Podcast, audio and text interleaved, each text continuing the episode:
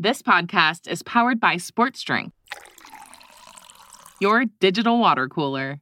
Hi, everybody, and welcome to the Caught in the Net podcast. We're your hosts, Dave Severns and Mike Procopio. We're both lifelong basketball coaches who have worked at every level in basketball, from high school to the NBA. And between us, we've been in basketball about as long as the game's been around. Uh, on our podcast, we're going to talk about everything that fans don't normally get to see on their TV sets. Uh, we, want to take you behind the scenes to learn more about the process of becoming a pro.